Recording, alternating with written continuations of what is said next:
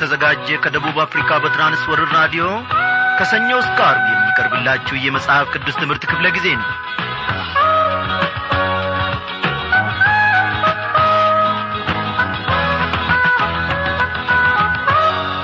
ዛሬም የእግዚአብሔር ምሕረቱ በስቶልን እናንተም በያላችሁበት ስፍራ እኛም በዚህ ሆነን ከእግዚአብሔር ቃል ለመማር ከማዱም ለመመገብ አንድ ላይ ቀርበናል እንደምን በጌታ የተወደዳችሁ ክብራን አድማጮቼ። ፍቅሩ የማያልቅበት የዘላለም አምላክ ጌታችን ዛሬም ደግሞ እንደ ገና እናንተን እኛንም ሊባርከን ዝግጁ ነው። ጌታ የተመሰገነ ይሁን። ከትንቢተ ዳንኤል መጽሐፍ ባለፉት ክፍለ ጊዜያት በተከታታይ ድንቅ ነገሮችን እግዚአብሔር አምላካችን እንድንማር ረድቶናል። አው ለሕይወታችን የሚረባውን ነገር እግዚአብሔር ደግሞ አስተምሮናል አጥግቦናል። ዛሬም እንዲሁ ነገንም ደግሞ እንደሚታደገን እኔ ባለሙሉ ተስፋ ነኝ። እግዚአብሔር አምላካችን ክብርና ምስጋና ይገባዋል። አዎ ወዳጆቼ እንግዲህ የተዘጋጀ ልብ ይዘን በአምላካችን ማዕድ ፊት አንድ ላይ በመሆን እንቀርባለን። የዕለቱን ዝግጅታችንን እስቲ በዚህ የምስጋና ዝማሬ እንጀምር። ምስጋና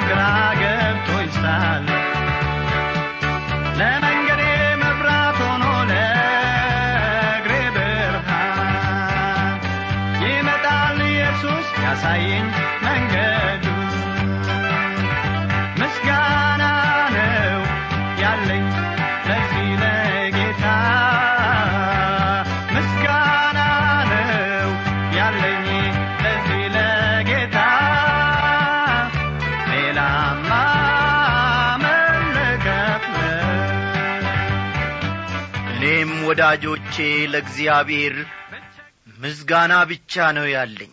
እናንተም በያላችሁበት ስፍራ ሆናችሁ ምንድን ነው ለእግዚአብሔር የምታቀርቡት ብያውን ብጠይቃችሁ አበበ ለእግዚአብሔር ከምስጋና በስተቀር ምን እናቀርባለን ትሉኝ ይሆናል።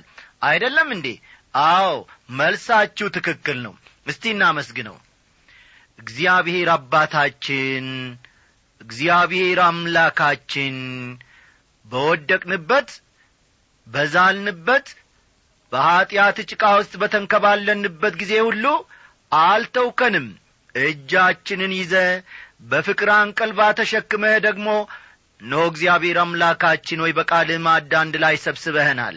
በዘመናት ሁሉ እግዚአብሔር አምላካችን ሆይ እኛን አውቅ። እንደ ገና ደግሞ እግዚአብሔር አምላካችን ሆይ በቤትህ እንድንቆም ይህንን ታላቅ ቸርነት ይህንን ታላቅ በጎነት ለእኛ ለማረባው ለምስኪኖች ልጆች ደግሞ ኖ እግዚአብሔር አምላካችን ሆይ ስለ ለገስከንና ስለ ቸርከን እጅግ እናመሰግንሃለን ጌታ ሆይ በአሁኒቱ ሰዓት እነሆ ልባችን በእውነት ለአንተ ምስጋናን ያቀርባል። ሕይወታችን በአንተ ደህንነት በልጅህ በጌታ በኢየሱስ ክርስቶስ ሞትና ትንሣኤ ተሰርቶአል አቤቱ አምላኬና ጌታዬ ሆይ የልጅህ የጌታ የኢየሱስ ክርስቶስ ደም ኀጢአታችን አጥቦ አንጽቷል። እነሆ ጌታ ሆይ ከአሁን በኋላ ኩነኔ የለብንም ኢየሱስ ክርስቶስ የእግዚአብሔር ልጅ ክበር ተመስገን። ጌታ ሆይ በየዕለቱ ደግሞ ይህንን ቋንቋ እንድንለማመድ ሰማያዊውን ቋንቋ እንድንለማመድ ክቡር የሆነውንና ድንቅ የሆነውን ዘላለማዊውን ስምህን እንድንጠራ ደግሞ ፈቃድ ስለሆነ አንደበታችንንም በዚህ ስለ ገራህ እጅግ አድርገን እናመሰግንሃለን። በዚህች ምሽት ደግሞ እንለምንሃለን። በመካከላችን ተገኝ። ከአንተ የሆነውን ሰማያዊውን ቃልህን ሰማያዊውን በረከት እግዚአብሔር አምላካችን ሆይ ላክልን። በኢየሱስ ክርስቶስ በአንድ ልጅ ስም አሜን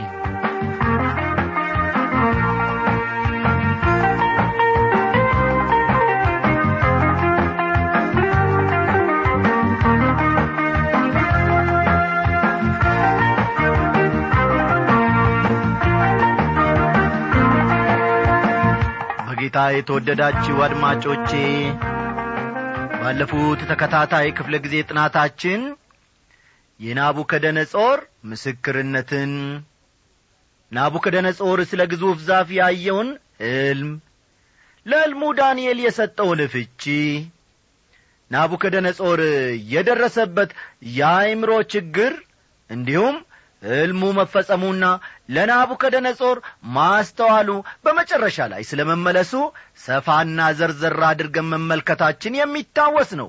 እግዚአብሔር እየተመሰገነ ይሁን። እግዚአብሔር በእውነት ከእነዚህ ካለፉት ምዕራፎች ትልቅ ነገርን ትልቅ ቁም ነገርን በረከቱንም ሰጥቶናል አስተምሮናል። እንግዲህ በዚህ አኳያ ደግሞ እንድንኖር እሱ ይርዳን እያልን ወደ ዛሬው ትምህርታችን ስናልፍ ዛሬ አብረን የምንመለከተው ከትንቢተ ዳንኤል የምዕራፍ አምስትን ትምህርት ከፊሉን ይሆናል ማለት ነው። ማለትም እስከ ቁጥር አሥራ ዘጠኝ እስቲ አስቀድማችሁ መጽሐፍ ቅዱሳችሁን እንደ ተለመደው ገለጥ ገለጥ አድርጋችሁ ትንቢተ ዳንኤል ምዕራፍ አምስት ከቁጥር አንድ እስከ አሥራ ዘጠኝ ያለውን እንመለከታለንና እሱኑ አውጡ። ጌታ የሚኖረንን ጊዜ ሁሉ ይባርክልን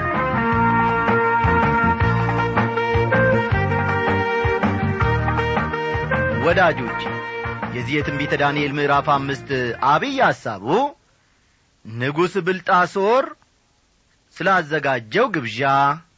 ፈጠን ፈጠን በሉ። ንጉሥ ብልጣሶር ስላዘጋጀው ግብዣ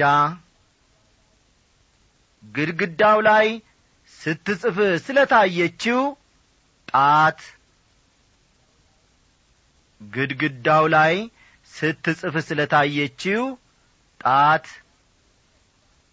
የባቢሎን ጠቢባን ያንን ጽሑፍ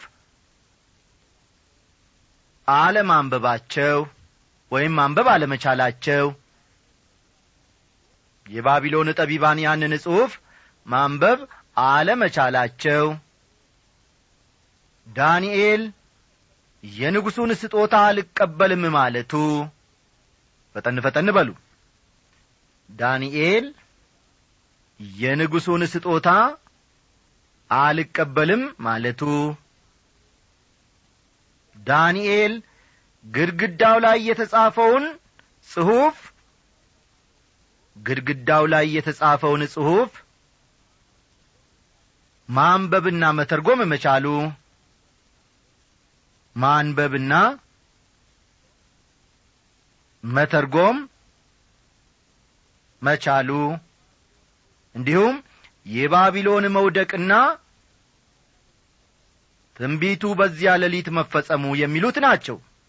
የባቢሎን መውደቅና ትንቢቱ በዚያ ሌሊት መፈጸሙ የሚሉት የዚህ የምዕራፍ አምስት አብይ ሐሳብ ናቸው። እነዚህን ሐሳቦች አጠራ አጠራ አድርገን እንመለከታለን ማለት ነው። ምዕራፍ አምስት ውስጥ የምናነበው ታሪክ ቀደም ባሉት ምዕራፎች ከተመለከትነው ታሪክ በጣም ብዙ ቆይቶ ነው የተፈጸመው። ይህ የተወሰደው ከባቢሎናውያን ታሪክ መሆኑን በድጋሚ ማንሳት እፈልጋለሁ። ከምዕራፍ አራት በኋላ ብዙ ነገሮች ተፈጽመዋል። ንጉሥ ብልጣሶር ስላዘጋጀው ግብዣ እስቲ ከቁጥር አንድ በማንበብ እንመልከት። ንጉሡ ብልጣሶር ለሺህ መኳንንቶቹ ትልቅ ግብዣ አደረገ።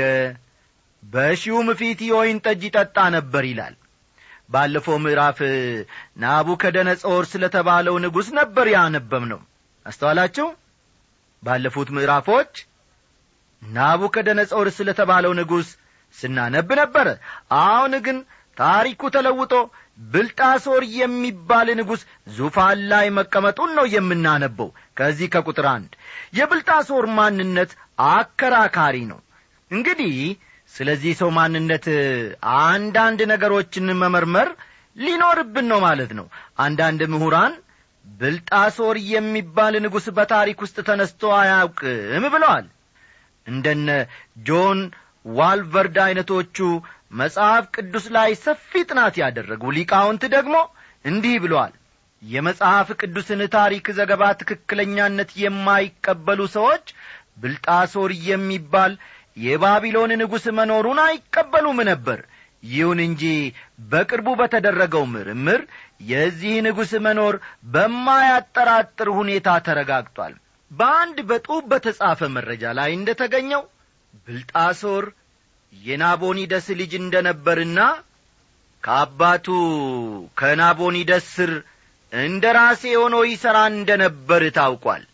ይህንን ሐሳብ ልድገምላችሁ ከአንድ ጽሑፍ በተገኘው መረጃ ብልጣሶር የናቦኒደስ የናቦኒደስ ልጅ እንደ ነበርና ከአባቱ ከናቦኒደስ ስር እንደ ራሴ ሆኖ ይሠራ እንደ ነበር ታውቋል እንደ አገረ ገዢ ሆኖ ይሠራ ነበር ማለት ነው።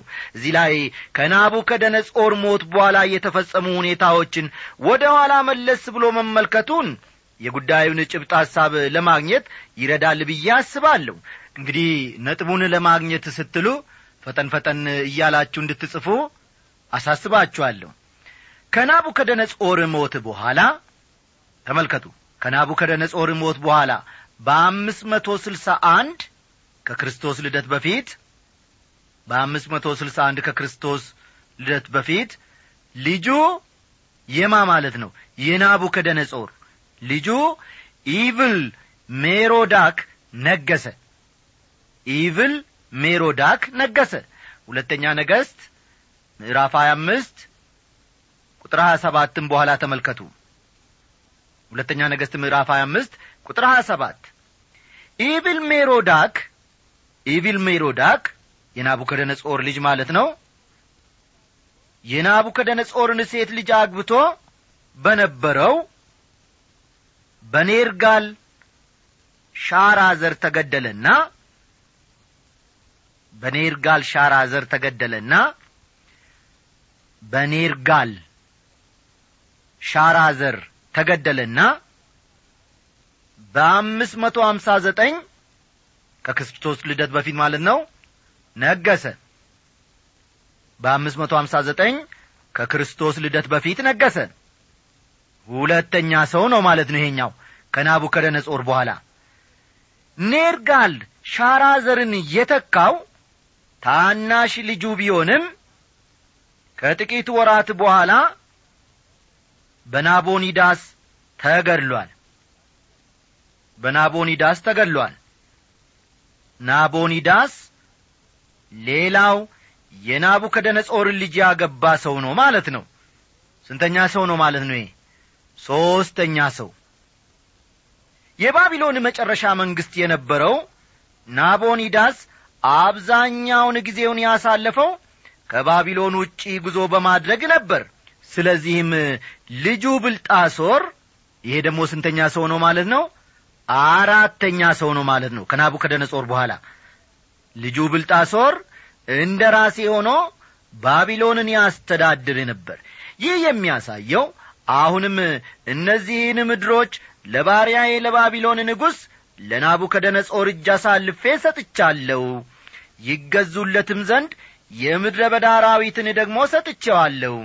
የገዛ ራሱም ምድር ጊዜ እስኪመጣ ድረስ አሕዛብ ሁሉ ለእርሱና ለልጁ ለልጅ ልጁም ይገዛሉ በማለት በነቢዩ ኤርምያስ በኩል እግዚአብሔር የተናገረው መፈጸሙን ነው የሚያመለክተው።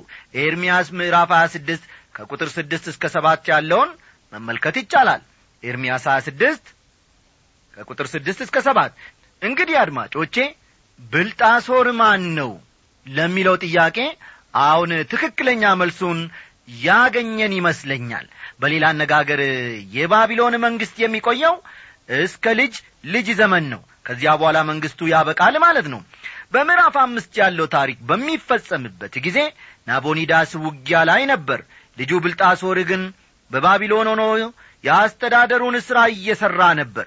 ስለዚህ ብልጣሶር ዳንኤልን ሲሾመው በዚያ መንግሥት ሥልጣን ተዋረድ መሠረት ዳንኤል ሦስተኛው ታላቅ ሰው መሆኑ ነበር። ምክንያቱም ብልጣሶር ራሱ ከአባቱ ከናቦኒዳስ ስር ነበርና ነው። ቁጥር ሁለትና ሦስትን እንመልከት። ብልጣሶርም የወይን ጠጅ በቀመሰ ጊዜ ንጉሡና መኳንንቶቹ ሚስቶቹና ቁባቶቹ ይጠጡባቸው ዘንድ አባቴ ናቡከደነጾር በኢየሩሳሌም ከነበረው መቅደስ ያመጣቸውን የወርቁንና የብሩን ዕቃዎች አምጡ ብሎ አዘዘ። የዚያን ጊዜም በኢየሩሳሌም ከነበረው ከእግዚአብሔር ቤተ መቅደስ የመጡትን የወርቁን ዕቃዎች አመጡ። ንጉሡና መኳንንቶቹም ሚስቶቹና ቁባቶቹም ጠጡባቸው ይላል። ይህ ሰው ልቡ በእግዚአብሔር ላይ አምጿል። በመጠጥ ኃይል ተነሳስቶ አያቱ ማድረግ የማይደፍረውን ነገር አደረገ። ናቡከደነጾር ኢየሩሳሌምን በወረረበት ጊዜ አርጅቶ ነበር። መቅደሱ ውስጥ ያገኘውን ንዋየ ቅዱሳት ሰበሰበና ወደ አገሩ ተመለሰ። በያውና እውነተኛ አምላክ በማመኑም እነዚያን ንዋየ ቅዱሳት ግምጃ ቤት ውስጥ በክብር አስቀመጣቸው። አሁን ግን የልጅ ልጁ ብልጣሶር አውጥቶ እነዛን ዕቃዎች ማለት ነው የእርሱና የቁባቶቹ መጠጫ አደረጋቸው። በመሠረቱ እነዚህ ንዋየ ቅዱሳት በአሁኑ ጊዜ እንደሚባለው የተቀደሱ አይደለም። የተቀደሰ የሚባለው አንድ ነገር ለእግዚአብሔር ሲለይ ብቻ ነው። አይደለም እንዴ? አው አንድ ነገር የተቀደሰ ነው የሚባለው ለእግዚአብሔር ሲለይ ብቻ ነው። ብልጣሶር ግን ወገኖቼ ባደረገው ጸያፍ ሥራ እግዚአብሔርን እንደ ተዳፈረ አስመስክሯል። አንዳንድ ሰዎች ለምንድን በሚዳፈሩት ሁሉ ላይ እግዚአብሔር ወዲያውኑ ፈጥኖ የማይፈርደው በማለት ይጠይቃሉ? ወዳጆቼ እግዚአብሔር የጊዜ እጥረት የለበትም። አስተዋላችሁኝ? እግዚአብሔር እኛ እንደምናስበው የጊዜ እጥረት የለበትም ሰዓትም አያልፍበትም። የእንዲህ ዐይነቱን ሰዎች ጉዳይ ጌታ በዋዛ ፈዛዛ አያልፈውም። አያቱ እውነተኛውን አምላክ ያውቅ ያከብረውና ያመሰግነውም እንደ ነበር ብልጣሶር በሚገባ ይረዳ ነበር። ቁጥር ሁለትን መመልከት ይቻላል። ይሁን እንጂ እግዚአብሔርን ከመዳፈር አላገደውም። ቁጥር አራት የወይን ጠጅም እየጠጡ ከወርቅና ከብር ከናስና ከብረት ከእንጨትና ከድንጋይ የተሠሩትን አማልክት አመሰገኑ ይላል። እያንዳንዱን የባቢሎን ጣዖት ለማምለክ ወይም ለማመስገን አንድ ሙሉ ቀን አይበቃም። ምክንያቱም አማልክቱ በቁጥር በጣም ብዙ ነበሩና ነው። ከቁጥር አምስት ደግሞ ግድግዳው ላይ ሲጽፍ የታየው የእግዚአብሔርን ጣት እንመለከታለን እንዲህ ይላል በዚያም ሰዓት የሰው እጅ ጣቶች ወጥተው በንጉሡ ቤት በተለሰነው ግንብ ላይ በመቅረዙ አንጻር ጻፉ። ንጉሡም የሚጽፉትን ጣቶች አየ ይላል። አሁን እግዚአብሔር የሚፈርድበት ጊዜ ደረሰ። ከእንግዲህ ወዲህ መታገስ አልቻለም። እነዚህ ግድግዳ ላይ ሲጽፉ የታዩት ጣቶች አመንዝራይቱ ሴት ተከሳ እፊቱ በቀረበች ጊዜ መሬት ላይ የጻፉ የኢየሱስ ክርስቶስ ጣቶች እንደሆኑ እኔ አምናለሁ። ይህንን ታሪክ በዮሐንስ ምዕራፍ ስምንት ከቁጥር አንድ እስከ አስራ አንድ እናገኛለን። አስተዋላችሁ አይደል? በዮሐንስ ወንጌል ምዕራፍ ስምንት ከቁጥር አንድ እስከ አስራ አንድ ስናነብ አመንዝራይቱ ሴት ተከሳ እፊቱ በቀረበች ጊዜ መሬት ላይ የጻፉ የኢየሱስ ክርስቶስ ጣቶች በንጉሡ ቤት በተለሰነው ግንብ ላይ በመቅረዙ አንጻር የጻፉትም ጣቶች የእርሱ እንደሆኑ እኔ አምናለሁ። አው ቁጥር ስድስት። የዚያን ጊዜም የንጉሡ ፊት ተለወጠበት። ሐሳቡም አስቸገረው። የወገቡም ጅማቶች ተፈቱ። ጉልበቶቹም ተብረከረኩ ይላል። ከጥቂት ጊዜ በፊት ሰክሮ የሚያደርገውን አሳጥቶት ነበር። በድንገት ስካሩ ጠፋ። ይሁን እንጂ እጅግ ተርበትብቷልና በእግሩ እንኳ መቆም አልቻለም። ቁጥር ሰባት ንጉሡም አስማተኞቹንና ከለዳውያኑን ቃላተኞችንም ያገቡ ዘንድ በታላቅ ድምፅ ጮኸ። ንጉሡም የባቢሎንን ጠቢባን ይህን ጽሕፈት ያነበበ ፍቺውንም ያሳየኝ ሐምራዊ ግምጃ ይለብሳል የወርቅም ማርዳ በአንገቱ ዙሪያ ይሆንለታል በመንግሥትም ላይ ሦስተኛ ገዢ ይሆናል ብሎ ተናገረ ይላል ሽልማቱ በመንግሥት ላይ ሦስተኛ ሰው መሆን እንደሆነ አስታውሱ። ዋናው ንጉሥ ማለትም ንጉሥ ኒቦኒዳስ ነው። ብልጣሶር ደግሞ እንደ ራሴው ነበር። ቁጥር ስምንት የዚያን ጊዜም የንጉሡ ጠቢባን ሁሉ ገቡ። ነገር ግን ጽሕፈቱን ያነቡ ፍቺውንም ለንጉሡ ያስታውቁ ዘንድ አልቻሉም ይላል። መረጋጋትና ራሱን መቈጣጠር ሲችል ብልጣሶር ጠቢባንን አስጠራና ግድግዳው ላይ የተጻፈውን ጽሑፍ ትርጉም እንዲነግሩት ጠየቃቸው። የጽሑፉን ትርጉም ቢነግሩም እንደሚሾማቸው እንደሚሸልማቸው ሁሉ ቃል ገባላቸው። እነርሱ ግን እርሱ ላይ ከማፍጠጥ በቀር ትርጉሙን ሊነግሩት አልቻሉም። የባቢሎን ጠቢባን ግራ ሲጋቡ ይህ ሦስተኛ ጊዜ መሆኑ ነው። ቁጥር ዘጠኝ። ንጉሡም ብልጣሶር እጅግ ደነገጠ ፊቱም ተለወጠበት መኳንንቱም ተደናገጡ ይላል። ከጥቂት ጊዜ በፊት ሁሉም ተሳክሮ ሲያውኩ ነበር። አሁን ግን ስካሩ ለቋቸዋል። የሚያደርጉትን በማጣታቸውም ግራ ተጋብተዋል። ቁጥር አስር ንግሥቲቱም ስለ ንጉሡና ስለ መኳንንቱ ቃል ወደ ግብዣ ቤት ገባች። ንግሥቲቱም ተናገረች እንዲህም አለች ንጉሥ ሆይ ሺህ ዓመት ንገስ ሐሳብህ አያስቸግር ፊትህም አይለወጥ ይላል። እዚህ ላይ ንግሥቲቱ የሚላት የናቡከደነጾርን ሚስት ነው። በግብዣው ቦታ የሆነውን ሰምታ ንጉሡን ለማናገር ነበር የመጣችው። እስቲ የሆነውን ደግሞ ከቁጥር አሥራ አንድ እንመልከት። የቅዱሳን አማልክት መንፈስ ያለበት ሰው በመንግሥትህ ውስጥ አለ። በአባትህም ዘመን እንደ አማልክት ያለ ጥበብና ማስተዋል ዕውቀትም ተገኘበት። አባትህ ንጉሡ ናቡከደነጾር የሕልም ተርጓሚዎችና የአስማተኞች የከለዳውያንና የቃላተኞች አለቃ አደረገው ስትል ነገረችው። በዚህ ክፍል መሠረት አባት ሲባል የግድ ወላጅ አባት ማለት አይደለም። አያትም ቅድመ አያትም አባት ተብሎ ሊጠሩ ይችላሉ። ስለሆነም ወገኖቼ እዚህ ላይ አባት ስትል ንግሥቲቱ ማለቴ ነው አያት ማለቷ ነበር። ቁጥር አሥራ ሁለት መልካም መንፈስ ዕውቀትም ማስተዋልም ዕልምንም መተርጎም እንቆቅልሽንም መግለጥ የተቋጠረውንም መፍታት ንጉሡ ስሙን ብልጣሶር ብሎ በሰየመው በዳንኤል ዘንድ ተገኝቶአልና አሁንም ዳንኤል ይጠራ እርሱም ፍቺውን ያሳያል ትለዋለች። ንግሥቲቱ የልጅ ልጇን ለመርዳት መጥታለች ዳንኤል የሚባል ማስተዋልና ጥበብ ያለው ሰው በመንግሥት ውስጥ እንዳለና እርሱ የጽሑፉን ትርጉም ለመፍታት እንደሚችል እየነገረችው ነው። እስቲ ቀጥሎ የሚሆነውን ደግሞ ከቁጥር አሥራ ሦስትና አሥራ አራት እንመልከት። ዳንኤል የንጉሡን ስጦታ በዚህ ጊዜ አልቀበልም ይላል። እንዲህ ይላል። የዚያን ጊዜም ዳንኤል ወደ ንጉሡ ፊት ገባ። ንጉሡም ተናገረው።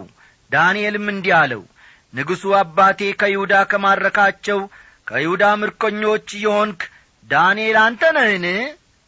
ያማልክት መንፈስ እንዳለብህ ዕውቀትና ማስተዋልም መልካምም ጥበብ እንደ ተገኘብህ ስለ አንተ ሰምቻለሁ ይለዋል። ዳንኤል ተጠርቶ ወደ ቤተ መንግሥት መጣ። ምናልባትም ከናቡከደነጾር ሞት በኋላ ከሥልጣን ሳይገለል አልቀረም። ቁጥር አሥራ አምስትና አሥራ ስድስትን ተመልከቱ አሁንም ይህን ጽሕፈት ያነቡ ዘንድ ፍቺውንም ያስታውቁኝ ዘንድ ጠቢባንና አስማተኞች ወደ እኔ ገብተው ነበር። ነገር ግን የነገሩን ፍቺ ያሳዩ ዘንድ አልቻሉም። አንተ ግን ፍቺን ትሰጥ ዘንድ የተቋጠረውንም ትፈታ ዘንድ እንድትችል ሰምቻለሁ። አሁንም ጽሕፈቱን ታነብ ዘንድ ፍቺውንም ታስታውቀኝ ዘንድ ብትችል አምራዊ ግምጃ ትለብሳለ የወርቅ ማርዳ ባንገትህ ዙሪያ ይሆንልሃል። አንተም በመንግሥት ላይ ሦስተኛ ገዢ ትሆናለ ይለዋል ንጉሡ ለዳንኤል። የባቢሎን ጠቢባን ያቃታቸውን የጽሑፉን ፍቺ ቢነግረው ከፍተኛ ሽልማት እንደሚሰጠውና የመንግሥቱ ሦስተኛ ሰው እንደሚያደርገው ለዳንኤል ንጉሡ ቃል ገባለት። ቁጥር አሥራ ሰባት የዚያን ጊዜም ዳንኤል መለሰ በንጉሡም ፊት እንዲህ አለ ስጦታ ለአንተ ይሁን በረከትህንም ለሌላ ስጥ ነገር ግን ጽሕፈቱን ለንጉሡ አነባለሁ ፍቺውንም አስታውቃለሁ ይለዋል። ዳንኤል ስጦታውን መቀበል አልፈለግም እንዲያውም ዳንኤል ንጉሡን የዘለፈውም ይመስላል። በእንደዚህ ዐይነት ውጥረትና ጭንቀት ውስጥ ባይሆን ኖሮ ንጉሡ በዋዛ ያልፈው ነበር ማለት ትልቅ ያዳግታል። ለመሆኑ ለምን ነበር ዳንኤል የንጉሡን ማዕረግና ስጦታ መቀበል ያልፈለገው? ምክንያቱም ያለው ጊዜ አጭር መሆኑን ስለሚያውቅ ነው። በማዕረጉም ሆነ በስጦታው እንደማይጠቀምበት ስለሚያውቅ ነው ዳንኤል ይህንን ስጦታውን አልቀበልም ያለው። የጽሕፈቱን ፍቺ ከመናገሩ በፊት ዳንኤል ለንጉሡ አጠር ያለ ስብከት ማሰማት እንዳለበት ወስኗል። ዳንኤል ለመጀመሪያ ጊዜ ናቡከደነጾር ፊት ሲቀርብ በጣም ወጣት ነበር አሁን ግን ሸምግሏል። አሁን ያለው ወጣትና ጎረምሳ ንጉሥ ፊት ነው። እስቲ ዳንኤል ለብልጣሶር የነገረውን እንስማ ወይም እንመልከት። ቁጥር አሥራ ስምንትና አሥራ ዘጠኝን ተመልከቱ። ይህ የዛሬው የመጨረሻ ክፍላችን ይሆናል ማለት ነው። ንጉሥ ሆይ ልዑል አምላክ ለአባት ለናቡከደነጾር መንግሥትንና ታላቅነትን ክብርንና ግርማን ሰጠው።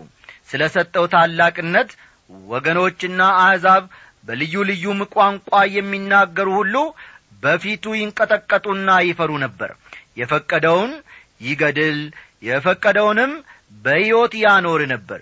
የፈቀደውን ያነሳ የፈቀደውንም ያዋርድ ነበር ይላል። በዚህ ምድር ላይ ናቡከደነጾርን የመሰለ ሥልጣን ያለው ንጉሥ አልነበረም። ወደፊትም የክርስቶስ ተቃዋሚ እስከሚነሣ ድረስ እርሱን የሚመስል ንጉሥ አይኖርም። ዙፋን ላይ ያስቀመጠው እግዚአብሔር ነበር።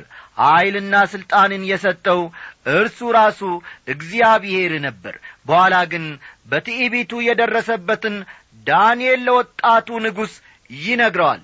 ይህንም በተመለከተ ደግሞ በሚቀጥለው ክፍለ ጊዜያችን እግዚአብሔር ወዶና ፈቅዶ ቢያኖረን በነገው ምሽት ክፍለ ጊዜያችን ማለት ነው እንመለከታለን እግዚአብሔር እንግዲህ ይህንን ድንቅ ነገር ስላስተማረን ስሙ ይክበር ይመስገን እያልን በሚቀጥለው ዝማሬ እንሰናበታችኋለን። ደና ሁኑ። ጊዜም አይልውጥ የኔ ጌታ በማንም በምንም አትረታ ከልቤ ወድሃለሁ ኢየሱስ አንተነ የሕይወቴ ንጉሥ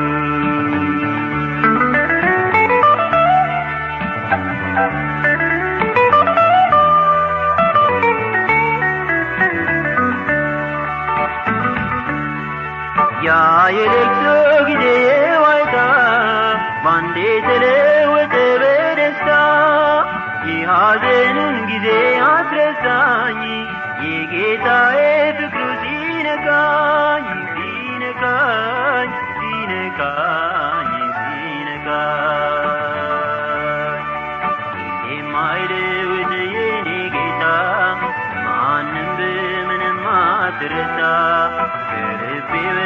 ወድሃለሁ